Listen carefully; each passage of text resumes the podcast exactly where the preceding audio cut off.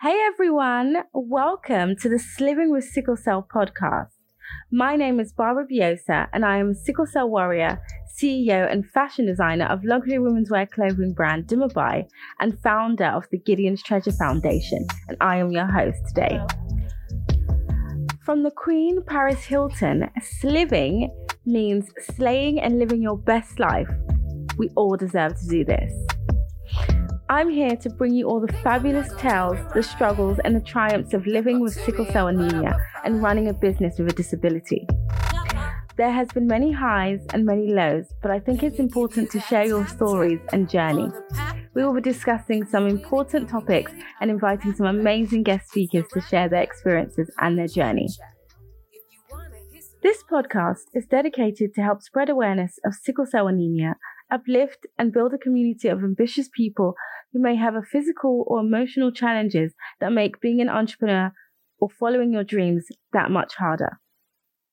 Hey, so today's episode, I have the incredible Jenica from My Friend Jen with me. Hi. Hi. How are you doing? Yeah. Thank you. How are you? Good. Thank you so much for joining me. You are making an incredible impact with your organization, My Friend Jen. It's been featured in Forbes, BBC News, and ITV, and you're honestly a big inspiration for me. And I'm so honored mm. to have you on the show. Thank you so much. That's so nice. So please start, start by telling me a bit about yourself, your background, and just so we can get a bit of feel of who you are. Okay, so my name is Jenica Leah, as you know, um, born with sickle mm-hmm. cell. My parents actually had an idea that I may have sickle cell because my brother was born with the trait, um, but mm-hmm. they opted to not no. have the kind of pre embryo test done to find out if I was going to have it. So I was born with it, and they mm-hmm. found out kind of six months later from the heel prick test. Um, I start okay. with that, or I lead with that because I feel like that's like the beginning and the foundation of this whole journey that I've been on with myself and my friend Jen mm-hmm. and everything that I do. So I guess growing up with sickle cell, I felt quite isolated. Mm-hmm. Um, I didn't really understand my condition. Um, I couldn't explain to people what was happening and how it was affecting me, essentially. So that kind of led to me um, I guess shine away, not really wanting to talk mm-hmm. about it, which yeah. then kind of I done a complete 360 when I got into kind of like my my early 20s and started to experience all of these different complications that I had no idea could come with sickle cell. And that just really made me want to make a difference and almost do do something that I felt like children with sickle cell um, would be able to benefit from, so to speak. I wanted to create yeah. something that I wish I had as a child. And so I think in that sense, that was kind of like the motivation behind the children's books, my friend Jen. Um, just being able to have something like tangible that you can use yeah. to explain to friends and family this is what i have this is what yeah. i go through this is how you can help me to stay well stay living um, stay healthy and that's exactly what I managed to do with my friend Jen. And then from there, just it just took me on. It's I'm still on the kind of whirlwind whirlwind of a journey. Yeah. Oh, that's so incredible, and I'm excited to get tucked into more of that a bit later. But um, tell me, what way do you think your upbringing impacting the way you handle your sickle cell, like in terms of family or growing up in the UK and stuff like that? Um. I think having sickle cell, it made me almost like I think growing up, I felt like there weren't there were things that I weren't able to do. I very yeah. much felt like I, um, you know, had to shy away from things.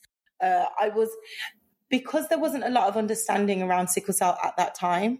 My parents yeah. just knew this is what she has, and they knew like basic things like oh, she has to keep warm or um, you know, she has to drink plenty of water. So there were a lot of things mm. that I weren't able to do. Not yeah. and to me wasn't for any particular reason. So I almost felt like very kind of timid, like wrapped in a ball mm. of cotton wool. As much as they wanted me to experience things, I also felt yeah. like there were just some things that I just wouldn't do. And I think in myself there were some things that I didn't kind of I didn't even want to do. So things like mm. If it was snowing, it was never really exciting for me to go out in the snow. Oh, Not because yeah. I don't like snow, but just because I've got this kind cold. of thing in the back of my mind, like don't do it. Yes. Oh. So it's almost like that kind of just impacted my childhood uh, so much, and being the only person in my family that had sickle cell. Again, mm. it was kind of almost like a an isolating kind of feeling. When I yes. was sick, no one really knew what was happening. It was just like, oh, I'm in hospital. Oh, Jen's in hospital again. Like, yeah, you know, everyone kind of rallies together and shows support. But I think the biggest impact at that age would probably have been on my parents mm-hmm. because you know, when you're a kid, you don't really have a care for things that are going on in the world. but for them, I know my mum used to have to take time off work and, you know, yeah. people coming to visit you, making sure that you've got everything. I think most of the impact would perhaps go up, would be on them. And that's something that is not often spoken, spoken about. Yeah, so true. And that's something that's and so important to highlight. Like when you have a family, it's not only the person with the health condition, but also like the siblings, the parents. The same with my upbringing, like going to hospital and stuff. My mom actually knew uh, she had a, her brother had sickle cell, and that's um, my foundation, Gideon's Treasure. It's in honor of him because he passed okay. away sadly.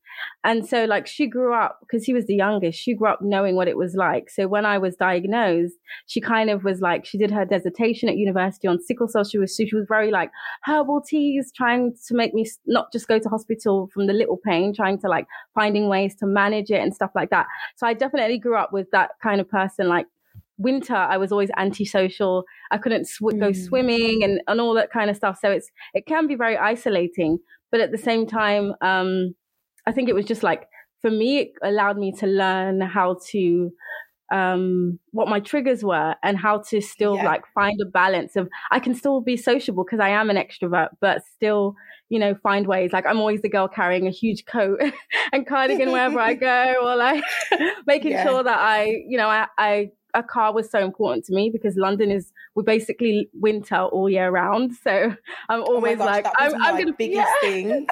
I was like, I need like passing my driving test and having yeah. a car was like my main focus for so yes. long because you're just like you wouldn't important. leave the house if you didn't have it. No, you're just like no. no. like the train, the cold, the wind. Mm-mm. I'm like Mm-mm. no. so no, true. Um, too, too much. I think that's yeah. good though that you having that experience or your mum kind of having that experience mm-hmm. and being able to, you know, you mentioned like herbal teas and things like that, like more like holistic remedies. I yeah, think yeah. sometimes I think like when you've been through it, it's it gives you this extra kind of added I don't know, like added like toolkit to be able to yeah. manage what you're going through. Because for me, I know that throughout my childhood and like my early adult, my young adult years as well, I was very much dependent on like medication, medication. It yeah. was whatever the doctors were saying, that's what I was taking, that's what I was doing. Um, and now I kind of feel like almost like that caused a lot of problems for me now. Yeah. So it's interesting that you mentioned that. Yeah, definitely. Like um my uncle Gideon that I mentioned, he was very much on the medication and my mom and then he had like complications through that. And so like it was something that was like my mom would even be like, "Oh no, this is probably not good practice, but she's like, sometimes bear the pain. She specifically made this tea called banana tea where you like bowl the skins of the banana ah. skin. I used to be able to take it because it was good with iron, but now I think I have too much iron, too much so I can't take it anymore. But like yeah. because of the anemia and everything, it was helping when I was younger, and so it was stuff like that. But of like you said, she learned it from experiencing like her own sibling having it mm. and seeing it. And so, um, I mean, that's another thing with awareness. That's why it's so important. The more people that know about it, the more it can really help be helpful to like people living with sickle cell.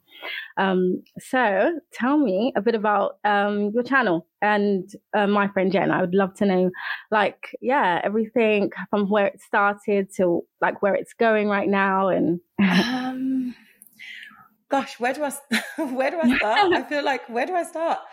Uh, so if I'm starting with kind of like, I guess the the channel, um, which is mm-hmm. you know obviously I've got I have a YouTube channel. It's so weird because I really feel like at every point in my journey, it was leading me to kind of like my final almost destination or where I was going to end up. But yeah. you don't know it at the time, right? You kind of just go on and then this experience is preparing you for the next one and yeah. the next one preparing you for the next one so i started off doing kind of like youtube videos just like in my car vlogs kind of thing i don't think many of them are on the channel now because sometimes you look back and you're like cringe yeah but i started doing like vlogging in my car um just about kind of like everyday experiences. I would sometimes talk, well, a lot of the time I would talk about sickle cell because I maybe was on the way to the hospital or I wasn't feeling yeah. well or, you know, there was always something. But I feel like that just getting used to talking to the camera and being out there and outspoken was kind of mm. just a preparation. Yeah. Um, during lockdown, I think that's when I really kind of honed in on what it is that I really want to do. Um, mm-hmm. So I started a podcast, it, uh, which is my own just personal podcast, just mm-hmm. like a weekly podcast talking about everyday positive things and yeah. life lessons and things like that, which is called mm-hmm. Salted Popcorn because it's my favorite snack. Oh, yeah. so I started that podcast during lockdown, and that was a whole new experience for me, mm-hmm. but also got me used to just speaking to the mic, having no one there, and just being yeah. able to vocalize what I was thinking and how I was feeling. And during that process, um, I embarked on a project with another sickle cell warrior as well. Um, and, you know, we, we kind of formed a team of people to work on uh, a sickle cell podcast or a podcast that was, mm-hmm. you know, going to be all about sickle cell. And mm-hmm. we've been fine tuning and honing in on this podcast for, for some time. So that's something that will be um, released or probably will be released by the time this is out. I don't know, um, which is coming out, which is Let's Talk About Sickle Cell. Oh, so it's a it's a it's an emotional journey and a crazy journey yeah. in that sense. But I do feel like everything that I've been through has been preparing me for what's to come. So yeah. in terms of kind of like me being outspoken and me just kind of sharing more, spreading awareness and stuff like that. Yeah. That's just kind of like one element of it. But I think mm-hmm. everything stemmed from my personal experience of just thinking that I've got this condition and nobody knows what it is, and maybe I could pretend I don't have it. having like a stroke and needing blood transfusions oh, and having my gallbladder removed and needing a hip replacement. And it's like you can't really hide these things yeah, anymore. Yeah. So it's better to just kind of be outspoken, share my experiences because when I was going through all of these things, I didn't know anyone else going through them. I had yeah. no one that I could kind of speak to, tap into. Um, you know, social media wasn't even like we didn't have Instagram back then. This is like in the 90s. So yeah. it wasn't even a thing then. So I didn't have like a community. So being yeah. able to build one, um, it's really been motivated from my own experiences.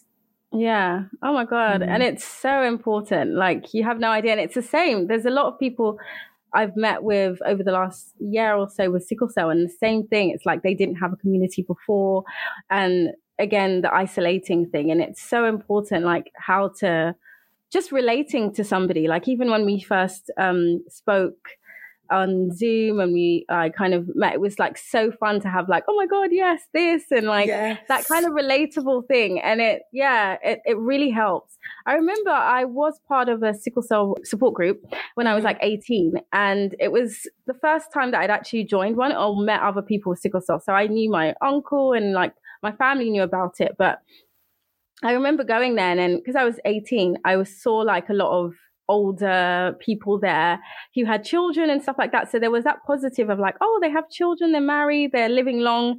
Because I remember when I was like 15, I saw in an old science book that, um, and I'm going to talk more about this um, in a later episode, but it said that this about they only live to like 21. I don't know if yeah. you've ever seen a science book that saw that. And I remember I was having beef with a girl at the time and she saw it and even like came over and hugged me because people knew about the sickle cell, but because, because she thought you was going to die at 21. because like I used it a lot in school as in like, oh, I can't do PE because I have sickle cell. So because yeah. there was a period of time where I didn't see that there was, and now I, I understand there's nothing wrong with sharing.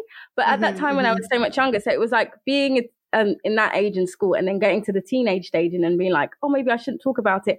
To now like okay, speaking about it more.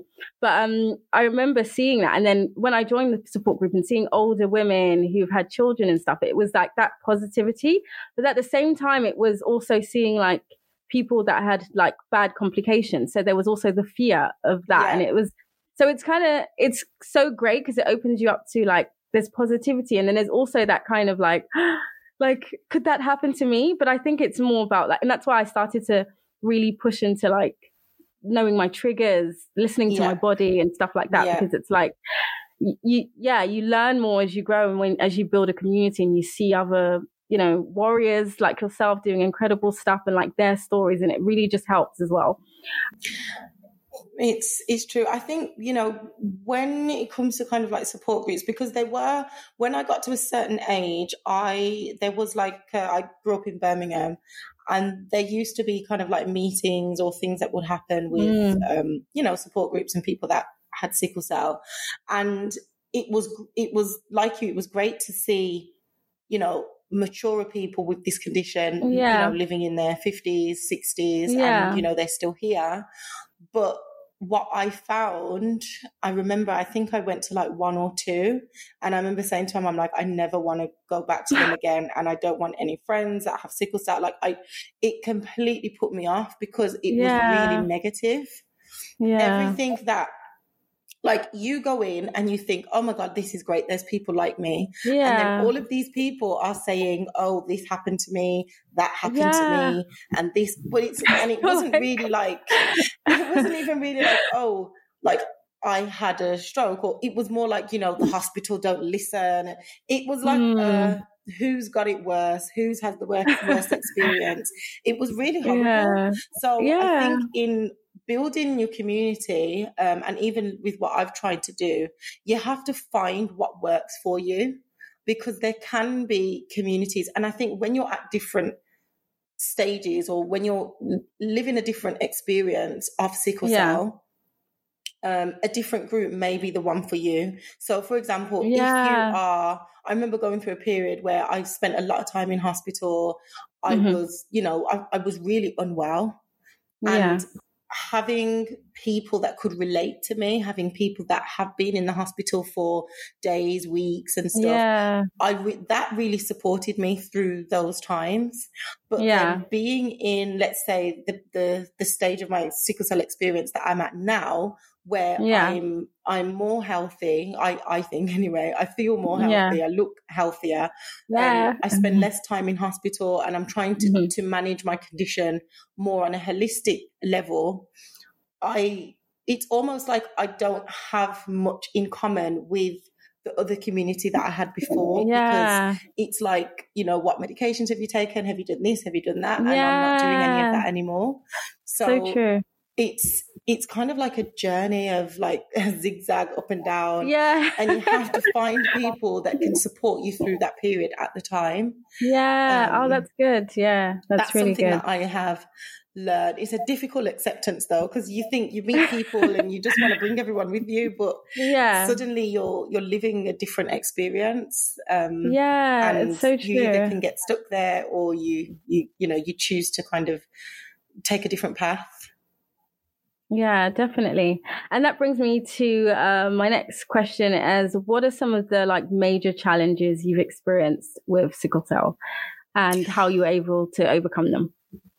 Um, I think my biggest challenge was losing a friend uh, many years ago. Mm. Uh, Nathan, I had he was one of my best friends.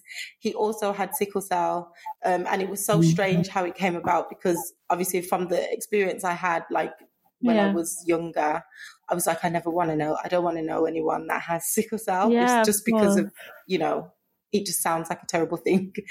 And yeah. um, we met in college and we were just similar. You know, we didn't really want anyone to know. Like I, I could tell he had sickle cell because his eyes were yellow, and I was like, "Do you have sickle cell?" He was like, "No." I was like, "Me either."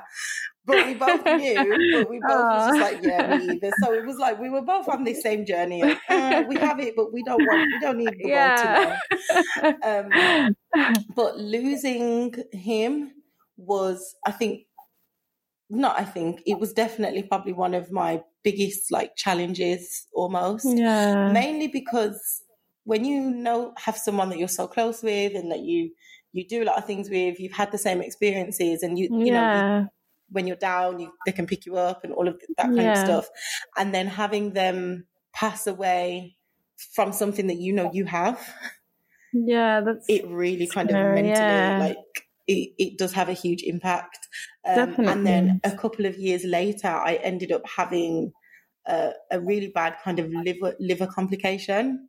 Um, Mm. and my doctor just saying, yeah, you know, this is exactly what, you know, Nathan had. So we know how this ends up. And it's just like, in that What? whole experience no, like, yeah. yeah, so that was like a biggest challenge for me.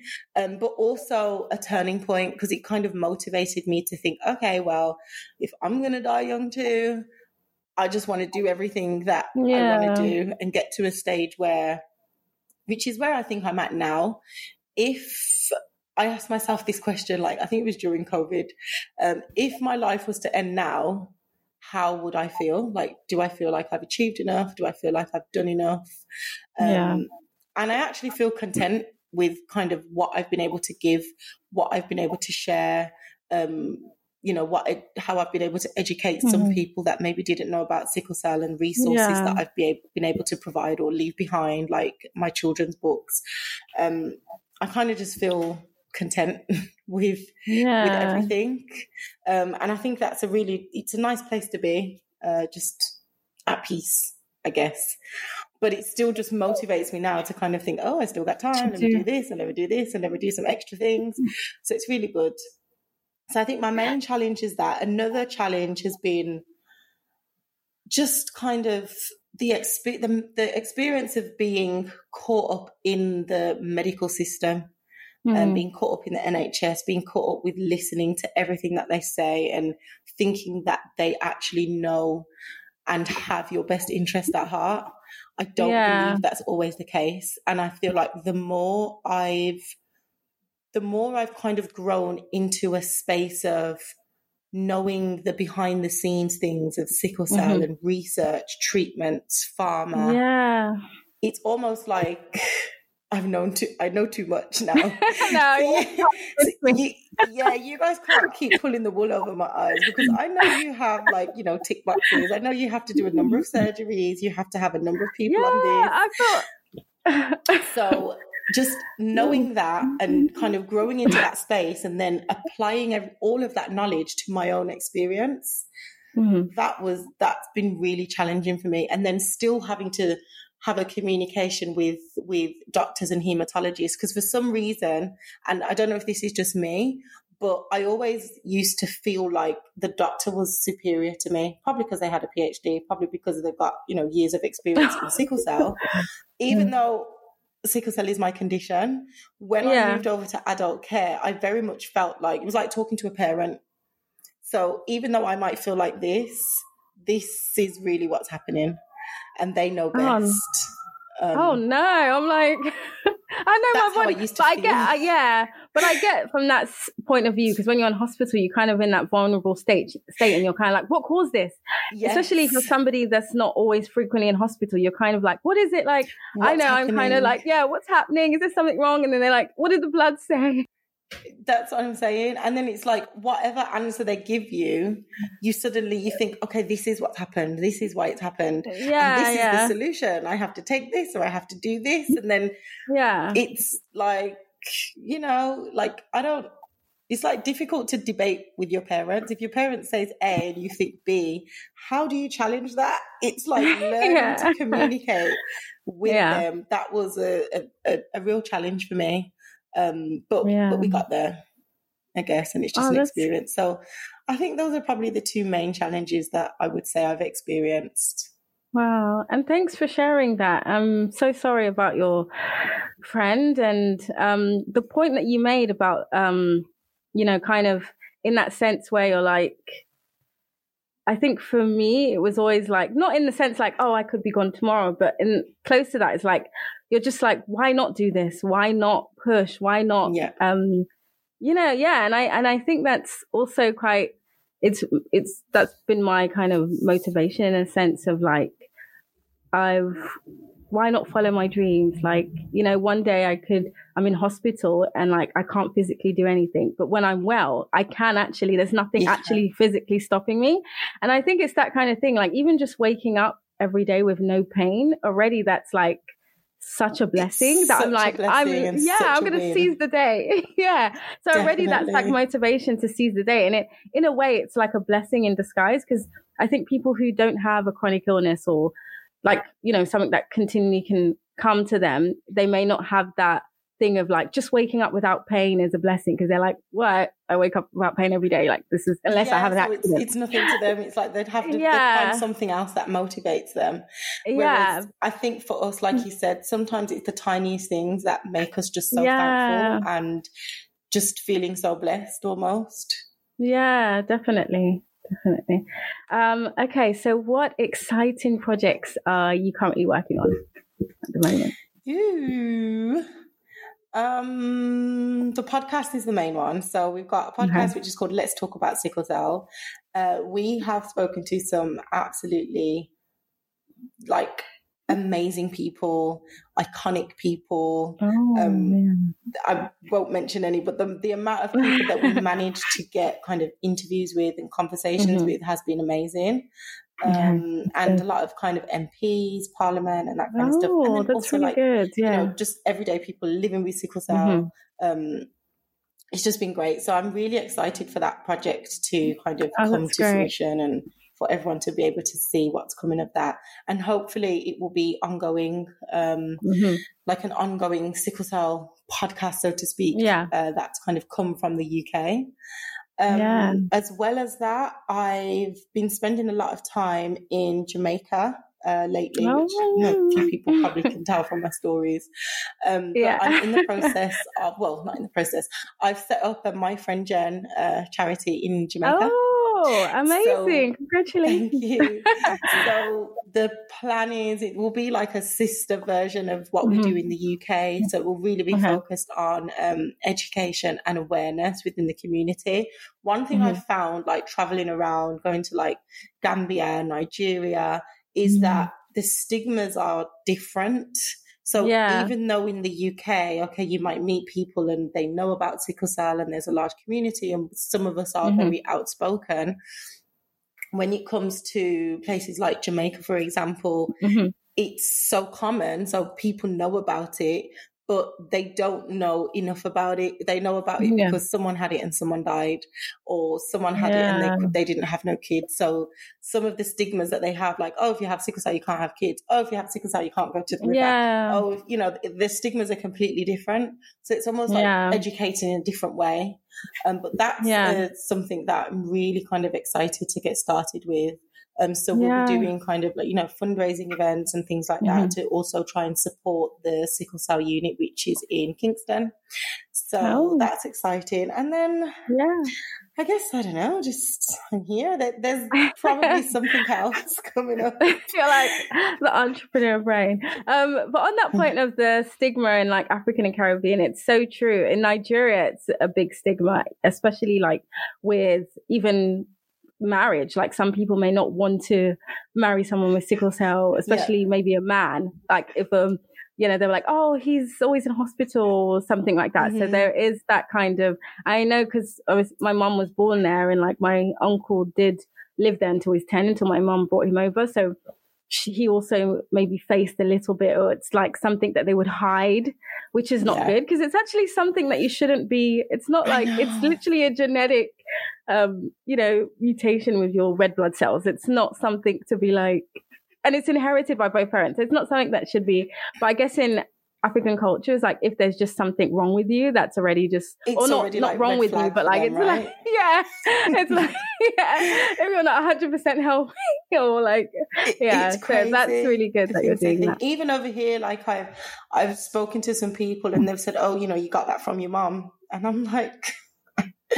Babes. Oh, it's like, come on, do your research. Read the book. like it's just it, some of the things that you hear. It just like it's bizarre to me. People are even convinced It's that I don't have crazy. sickle cell because there's no way you can have sickle cell and look like that. And I'm like, well, I I, know. Oh do. Oh my god, I get that all the time, and you're just like invisible illness. And what do you want? I think if you're like looking like tired all the time, it's or like, I have that's times what they look like expect. that well. yeah. But I, why should I go out of my house looking like that? Like, why? If I'm I mean, actually well, we feeling physically fine. can't. That's the thing. We physically cannot. At the times when we're looking like how you think I look, I can't move. I can't Yeah, walk. I so can't do true. anything. So what do you want me to call you and say, look at me now? I can't do Yeah, anything. like, post a thing on Instagram, like, "Hi, this is what you wanted to see," or something. and that's you know something that um, people in the community have have said to me. Like, I don't show when I'm not well, and I don't know about you, but it's know, yeah. like even going back through my phone, I can't like I write in my diary Yeah, like sick today read- or whatever, but there will be no photo evidence, no video yeah, evidence. Like just I had a whole hip replacement, was on crutches for months. There's probably like Oh one picture of me with like the crutches in the in the in the background. Like I, I don't I don't like to. It's not a time. of- Yeah, I just don't like to hide- remember yeah. those times yeah. and I don't like to document them. However, I really, really kind of respect the people that do because I think it's so important that people that don't know about sickle cell or they don't know how bad it can be, that there are kind of people out there that share our realities because yeah, you know that that's the truth. Really. Yeah. We, we we probably cover it up behind closed doors. Um, so I really respect the people that you know are brave enough. that open, yeah, they they just they just show it. Um, yeah. I'm not. I'm not. I'm not. I don't say I'm not there yet. know. I don't think I'll ever be. I just don't like to remember it. I don't like to Yeah, about it. I I think for me, when I'm like unwell to that extent, like in hospital or something, my phone, social media is not like I'm Yeah. not even. I ha- I don't care. Like if I'm well enough to actually, because like if I'm taking like strong medication and I'm a bit drowsy, I'm either sleeping, drinking, or I'm just watching Disney or something, just trying to recover. Like my mind is literally not on like posting and stuff, and it's literally just like leave me alone. is This is my time to rest. this is my out. time So to yeah. I respect those, and I think maybe it's this new. Are they called Gen Z? I always get it wrong. Like the I next don't know. I don't even know what the are all on age, TikTok. but yeah, um, one of my mentees is forever on TikTok, and she like recorded one time where um, the doctor basically was like giving her a diagnosis of what was happening. Mhm. She's got it all on on on it's all her there. Like, and I'm like, it's so good because also there'll be times when I'm in hospital, and then my mum's like, okay, what did the doctor say? And I'm like, "Ah, yeah, yeah, don't- you're I like, don't. I, have, I don't know. Don't, said can't a bunch remember of- something about this, and just like now it's all documented. You're like, go to my feed. It's there. exactly like check out you know this post that i did so Yeah. it actually you know is a good in a way um yeah. but i guess it's just not, not my thing or not our thing at least Yeah, but you mentioned the hip replacement. Is that um? Yeah. Was that the? I can't. I don't know how to pronounce it. The um, vascular neuro- necrosis uh, yeah. Yeah Was so that- i was diagnosed with having kind of avascular necrosis in my hips when i was 17 yeah. Oh. so i was having like hip pain and just I, I, what happened was i actually went to the gym. So i went to the gym oh, and i was on this i think it was called the cross trainer. I was on a cross trainer and something just went doing like i just felt a little twinge in my Oh, hip oh and then i was just in a lot of pain so originally i just thought oh, i've just pulled a muscle or something happened but the pain did not go Oh, so and then i ended up having a crisis i ended up in hospital yeah. and when I was describing kind of like the pain, they gave me like a whole bunch of scans and stuff. Mhm. And the results were that I had AVN in both hips. So avascular necrosis is Oh, abbreviated wow. as AVN. Mhm. So I actually had it in both hips. And that's a condition where, because there's not enough oxygen getting to uh, the top of your hip bone, um, it actually means that the bone is essentially kind of wa- wasting away um, because there's there's no life in it. Like it translates to bone death. So oh the top of my hip bone was basically dying, and eventually it would collapse or crumble, and I would need a hip replacement. But I wouldn't probably need one for a number of years, and they don't usually like to give hip replacements to people who are young, yada yada yada. Mm-hmm. Yeah. Um, and then fast forward to kind of like 23. So, like five or six years later, the pain was just excruciating. Like, I was taking morphine twice a day. Oh, I had, like. I was just living on all of these drugs and all these medications. Then I was having mm-hmm. problems with my liver. I was having gall like Oh, problems with gallstones. yeah, like, everything. I just felt like at that time in my life, everything was just a blur and everything was going wrong. Like it was just a, a horrible quality of life to be living. So I Mm. essentially begged to have my hip replacement um, and Oh, even planned the date and everything. Like I was like, I'm Was going to do this, this, then I'm going to have my hip replacement. yeah. Um, but it was the best decision that I think I ever made because since then, I, you know, I wasn't in any pain, so I was able to take less medication, which means I didn't. It wasn't a lot of as much stress on my liver, and you know, a lot of those things. I do think that a lot of the complications that we end up with are sometimes as a result of the the way that sickle cell is treated.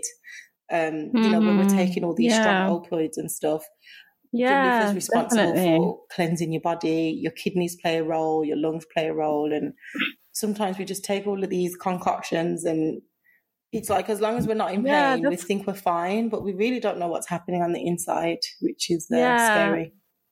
That's what my mom has always been like with me, and I think it was specifically because of my uncle, because he did rely on a lot of medication, and it he ended up having, uh, I think it was a hole in his lip, like his lung or something, and that kind of caused complications to Mhm. led to his passing.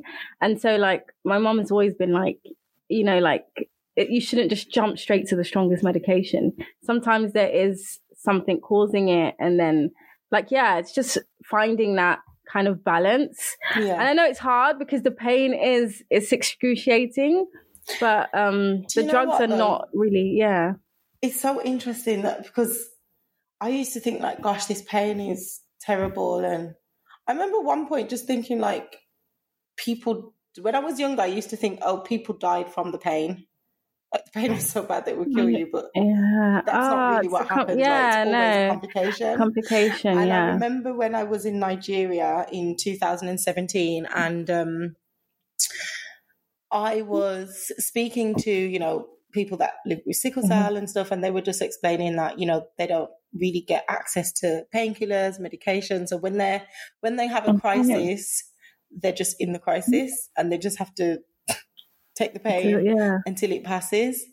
And I just used to It's like it made me like, kind of realize yeah it, seriously it made me realize how lucky i am Hmm. that i have access to all this medication but it also made me like something click in my head thinking okay so the pain is not actually going to kill me what's actually Yeah. killing me is the drugs that i'm taking to mask the pain because the pain doesn't Yeah. go away you just kind of you yeah, know you have to. that part of Yeah. your brain that reacts to the pain, right? So, and then as a result of that, I'm having this issue, I'm having this issue, I'm Yeah. throwing up every minute, like all of that stuff. Yeah. Exactly. That Yeah. Kind of really changed my whole like outlook and on kind of like my sickle cell care. So there were times where there are times where I'll be or I'll feel like a crisis is coming on.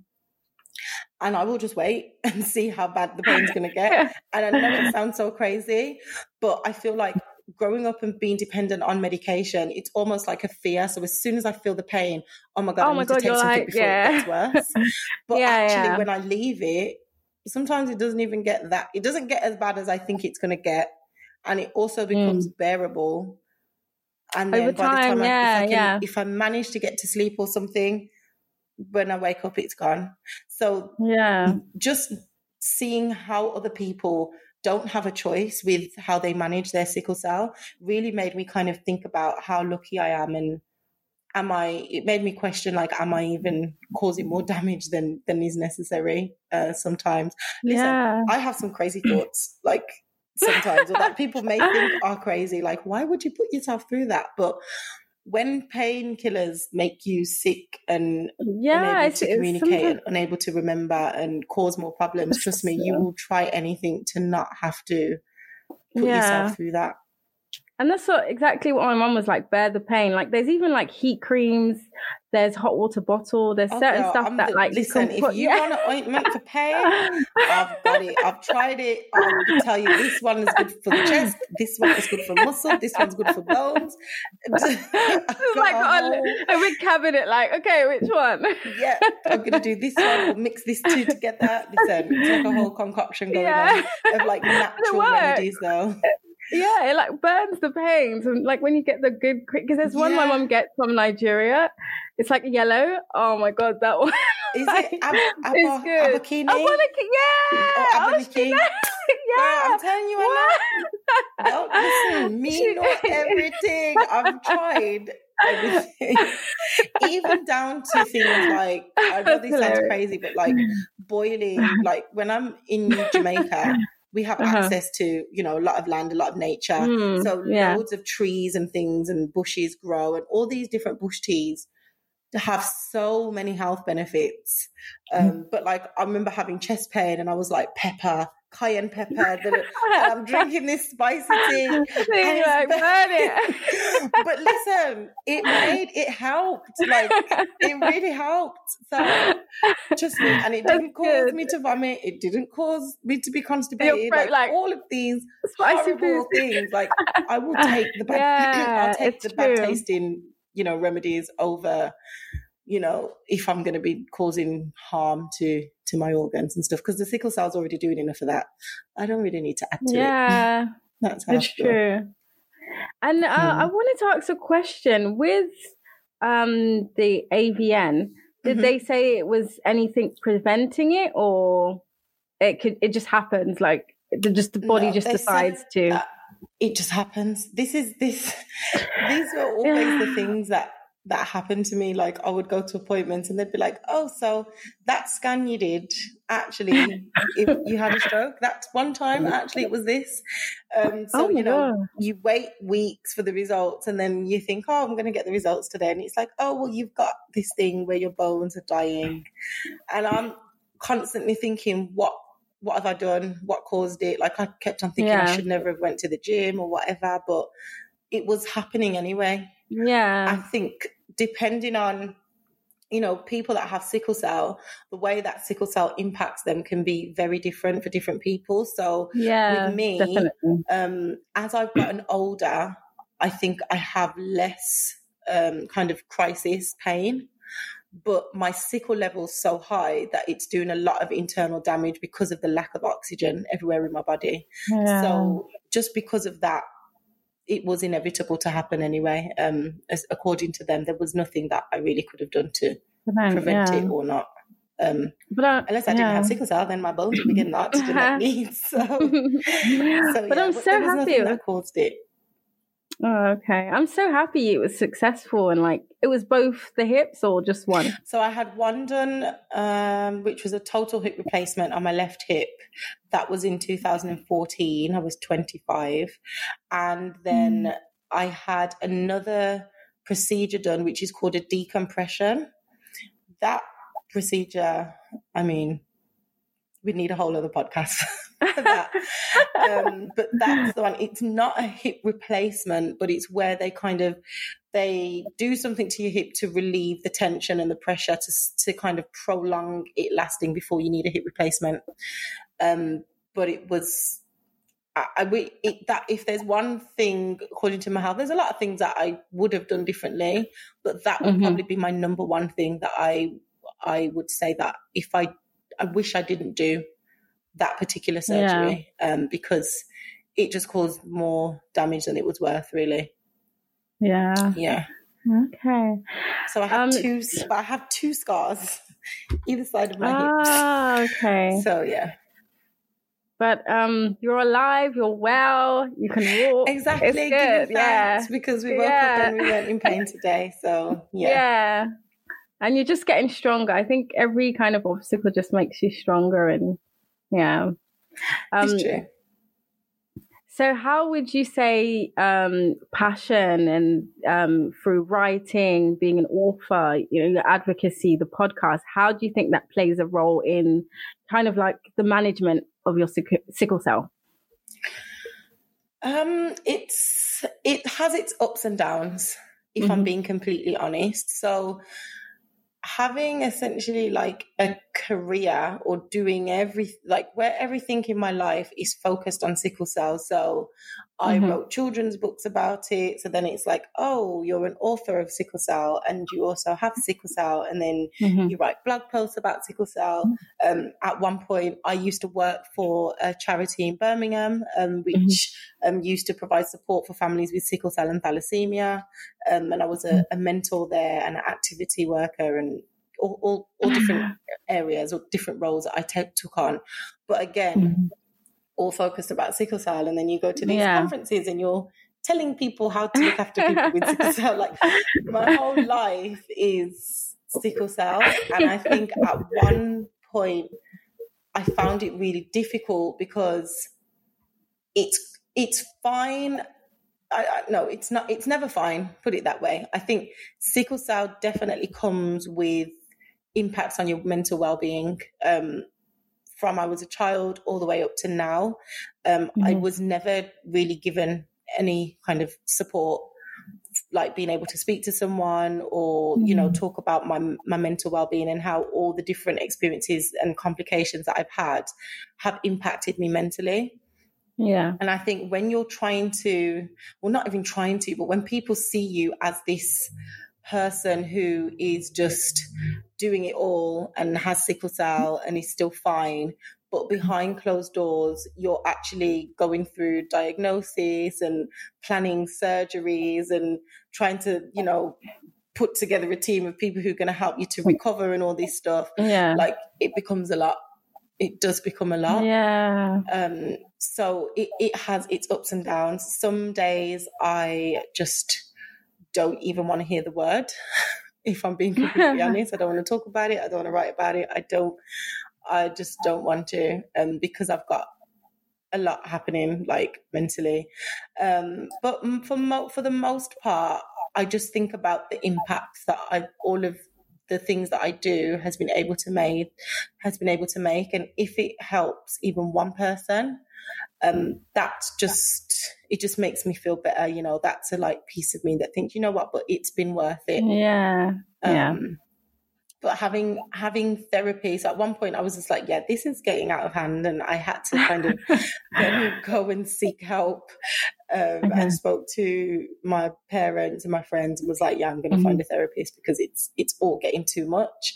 Um, so that yeah. really helps me to kind of separate things and focus on one mm-hmm. thing at a time almost. Um, so yeah. I'm, I'm, i manage it better, but I still mm-hmm. have my days where I'm really strict with myself of not like let's just enjoy life. Let's not think about yeah. Let's not write about it. Let's not blog about it. Let's not do mm-hmm. anything. Mm-hmm. Respond to emails. You know, let's just be a healthy human being for a day.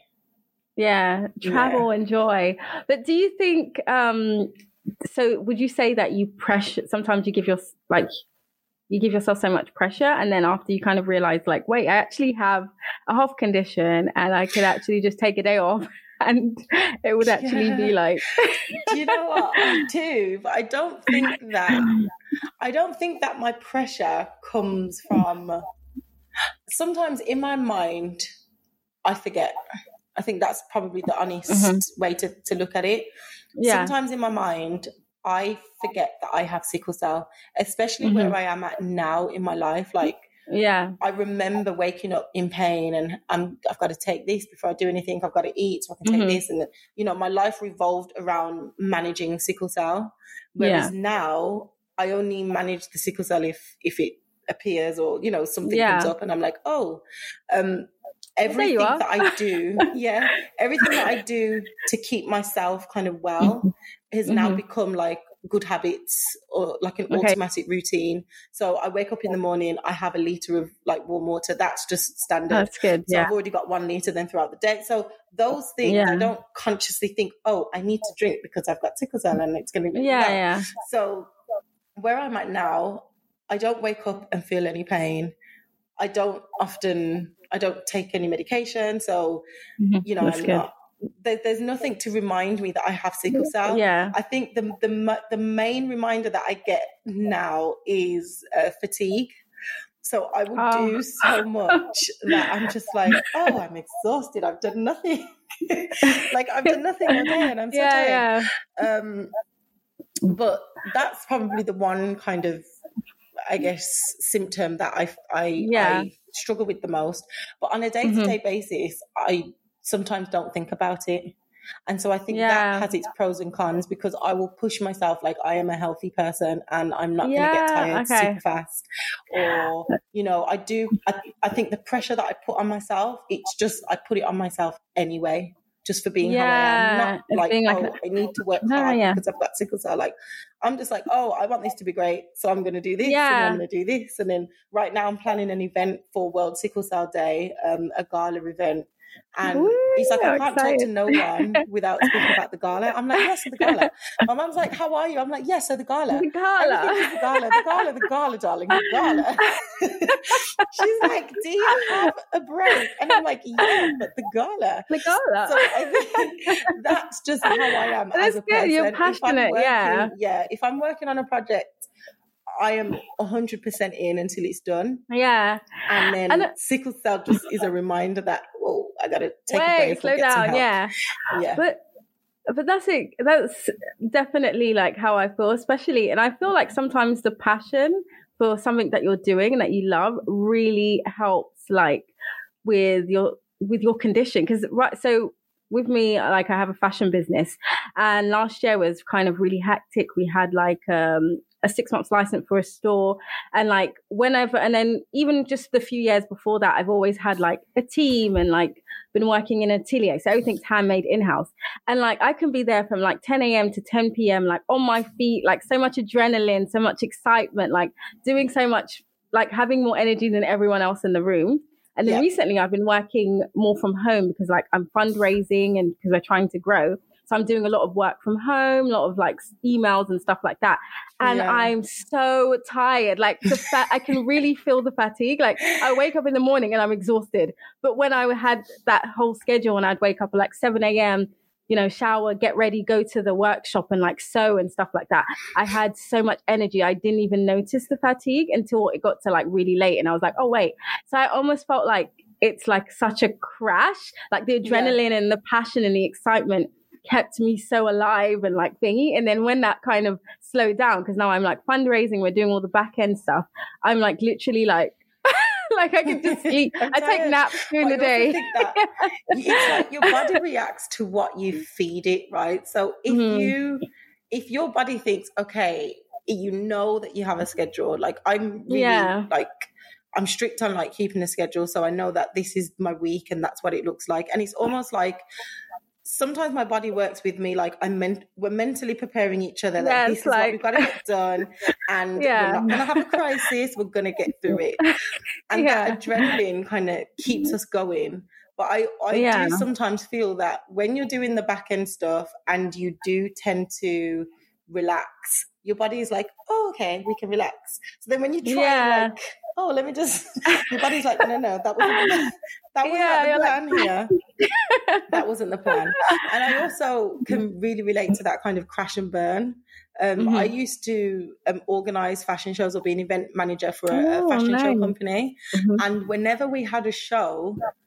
I didn't not think about sickle cell, and sometimes I wonder if oh my God, you know, yes our kind of mental focus because you know a lot of like our minds are so powerful so if we're constantly thinking, oh, I've got to do this, oh, I've got cell, I can't do this, I can't do this, it's almost like you're programming yourself to to be that way.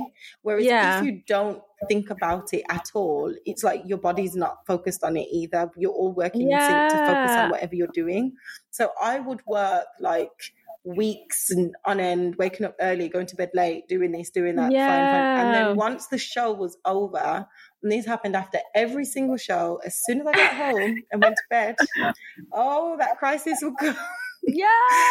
and it would be so bad. It would be so bad. But it's like my body just held out until we had the time to do it. Yeah. So I think our minds are more powerful than we think.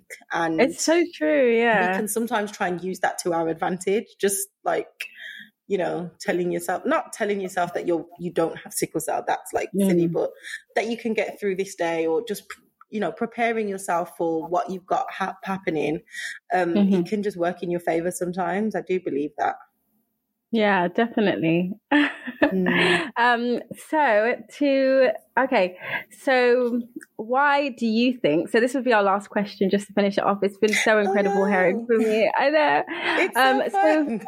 I know we can go on for hours. I know. um, so why do you think there is such a lack of uh, visibility and knowledge of sickle cell anemia, and what can people change about this? I think the lack of visibility and knowledge is down to people's ignorance and people who are not impacted by sickle cell or have never heard of sickle cell or don't know anyone with sickle cell don't really seem to think that they need to care about sickle cell and therefore they don't highlight it because it doesn't seem important to them.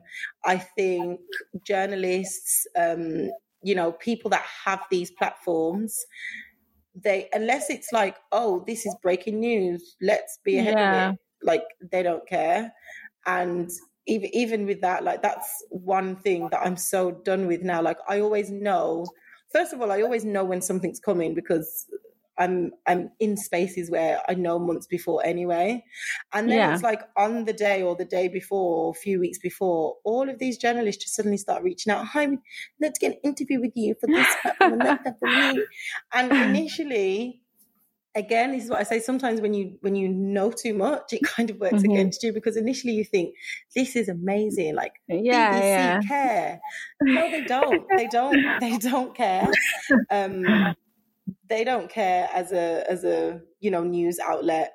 They just care that they want to put out some news before the other one does or before anyone else Yeah. does. And for us living with sickle cell, like it's, for me, that becomes frustrating because Yeah. you'll share breaking news, but then there's nothing else. When it's World Sickle Cell Day and everybody could pull together to do something to raise awareness to you know scream it from the rooftops and to make noise about this condition which is you know the fastest growing condition in the UK if we're just keeping it in the UK Yeah. that's a perfect time to do something Yeah. but, you know, there's no breaking news, so no one cares. But you That's know, so. World Book Day is all over the place. Um, Macmillan Cancer Coffee Mornings or whatever it's called. Every single, I don't even think there's a business that exists in the UK that doesn't partake in the Macmillan um, coffee and tea mornings, whatever it's called. Yeah. So why is it that no one cares enough about sickle cell when no one can say that people don't advocate enough? I, I won't accept that. I don't think anyone can say that people don't spread awareness. I also don't think that. And no one can say that it's because there's not enough education, you know, within our communities. We don't need to educate our communities anymore. I think people, there are some people that still, you know, may not know, but for everyone that has sickle cell, I think they advocate enough. There are so many organizations, charities set up to raise awareness that do Mm. events, that speak to people, that Yeah. go into communities, that go into churches. They do all these things. Now, when I speak to people, they may say they don't really know what sickle cell is, but they've heard about it. So Hmm. I And think we have enough people that have seats at very, you know, top tables that are in the Mhm. rooms of some high profile places where we could all, if we wanted to, do something really big that would, you know, make a difference. Um, and I just Yeah. think people don't, if they're not impacted by it, they don't care. Yeah, and it's really sad because everybody knows about asthma and um, diabetes and all these Yeah. other conditions.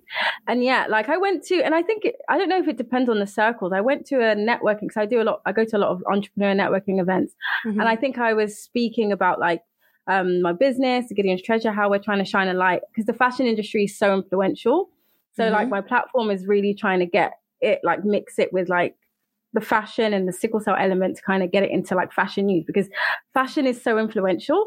And so I Mhm. remember just telling people about my business and everything. And I think I spoke to about 10 people at the event. And like, um, I said this in another episode of the podcast, but like only two out of those people knew what the sickle cell was. And other people were like, they'd never heard of it. And I was shocked. I was like, like that's such a small amount, only two out of like yeah. 10 people I spoke to. And then, um, even with circles, so like when I launched Gideon's Treasure in 2021, um, I did it like April around that time, and then we did a gala fashion show because I was saying, like you mentioned, sickle cell awareness month is September, and so is fashion month.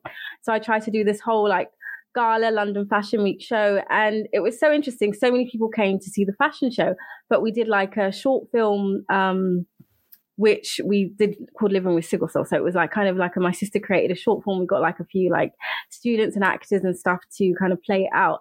I remember mm-hmm. a lot of people were kind of just like, you could tell they were literally just here for the fashion show. And Fashion Week was so just like you're kind of in, out, you want to see the show, and then yeah, like so you're gone. Paced, right? Yeah. So it was so difficult because it was like we tried to like, you know, get guest speakers and we got like the Sickle Cell Society, and it was like people were talking about these stuff and you could just look around everyone was just like we're here for a fashion show.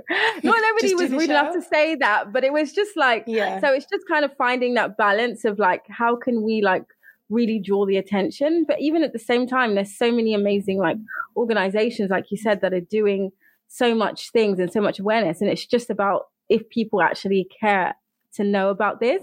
And i mm-hmm. think the most important thing is that you can come across somebody in your workplace, even if you don't personally know somebody in your workplace, if you hire somebody, um, like even just a friend of a friend, or you go somewhere. And it's so important to know because, like, even with us, I'm not like so knowledgeable about diabetes or something, but I know, like, if somebody has it, I know already, oh, like, maybe they need, they have like an, in there's like a little bit of yeah. knowledge. So if there was something to ever happen, it would be like, do you have like your insulin or like you'd kind of be like, how can exactly. I help you? Like, like there you know, are some but, conditions where we just know automatically what to yeah. do. Yeah.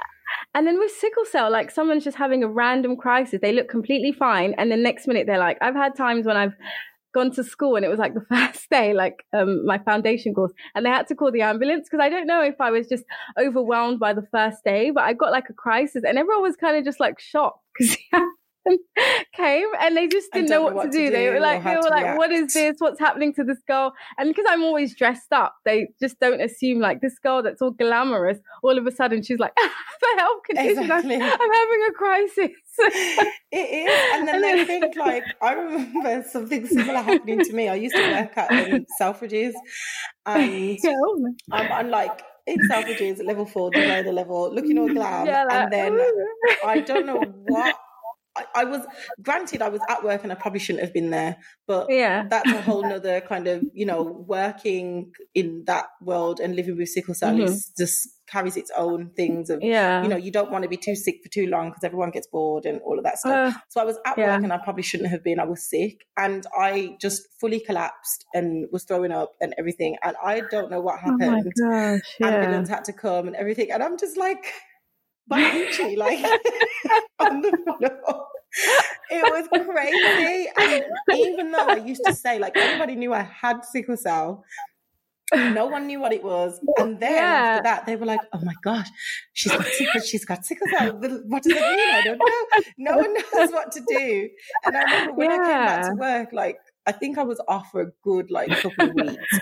When I came back, everyone was looking at me weird and they basically was just like, oh, you know, we thought you died.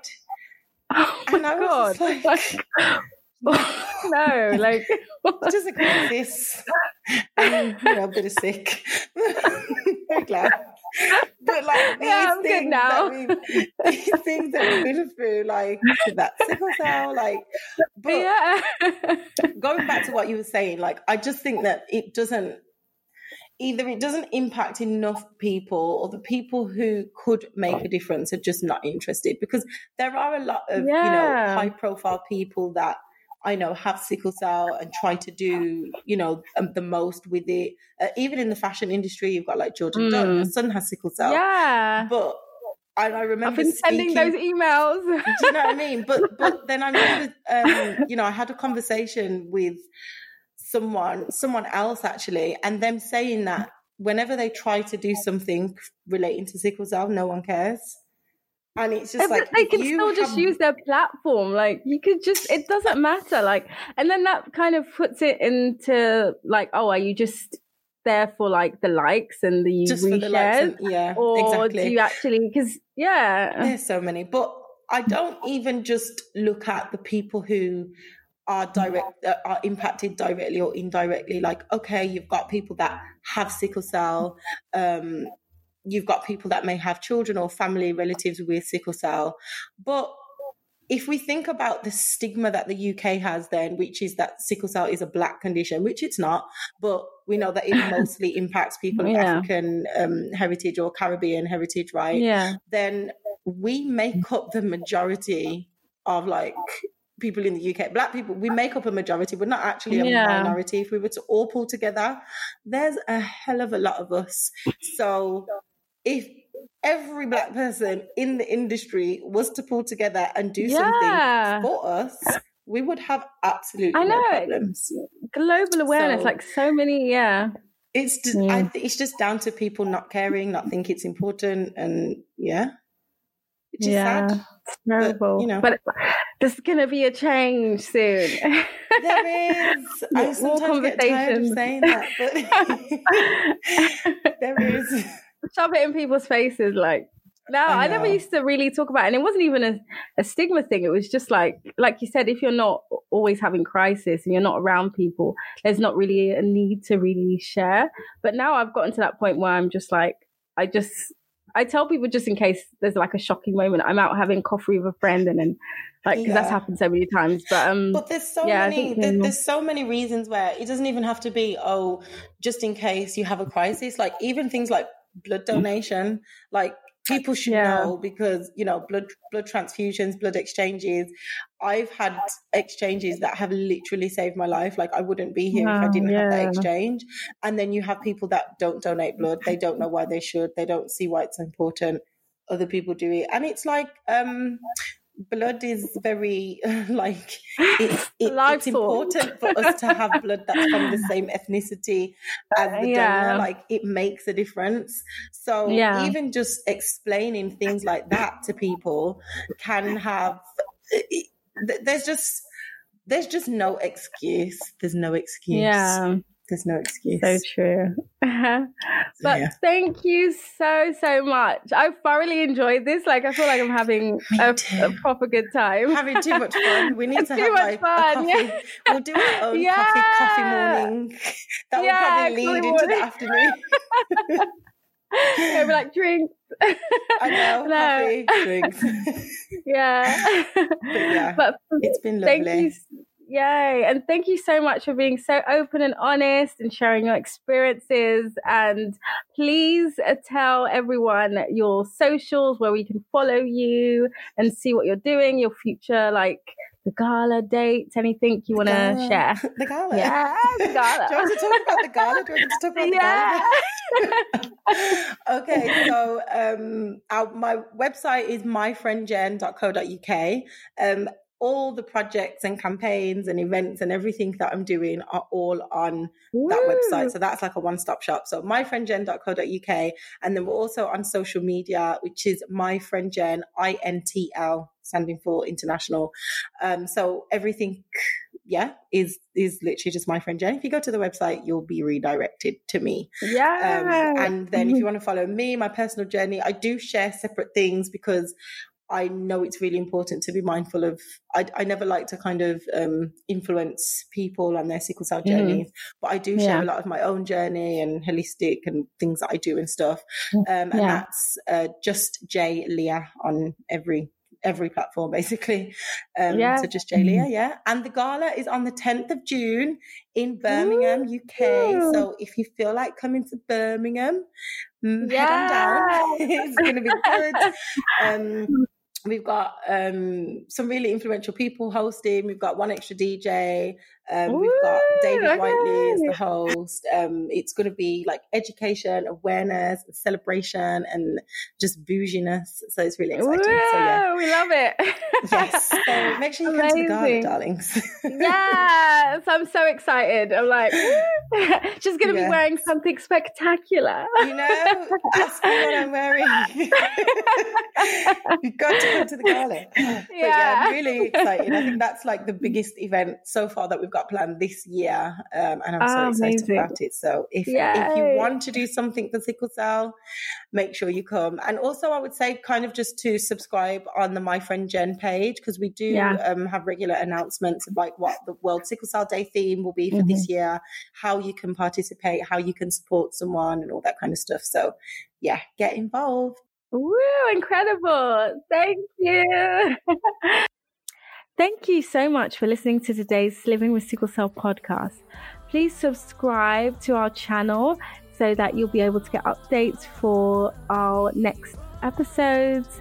Um, like our Instagram pages, which are Gideon's underscore treasure and Atelier underscore Dumebi. The description will be in the um, podcast notes. And um, if you would like to be a guest speaker and share your story, please send an email to barbara at gideonstreasure.org.uk. Thank you so much for listening and see you soon. Love you and God bless. Mwah.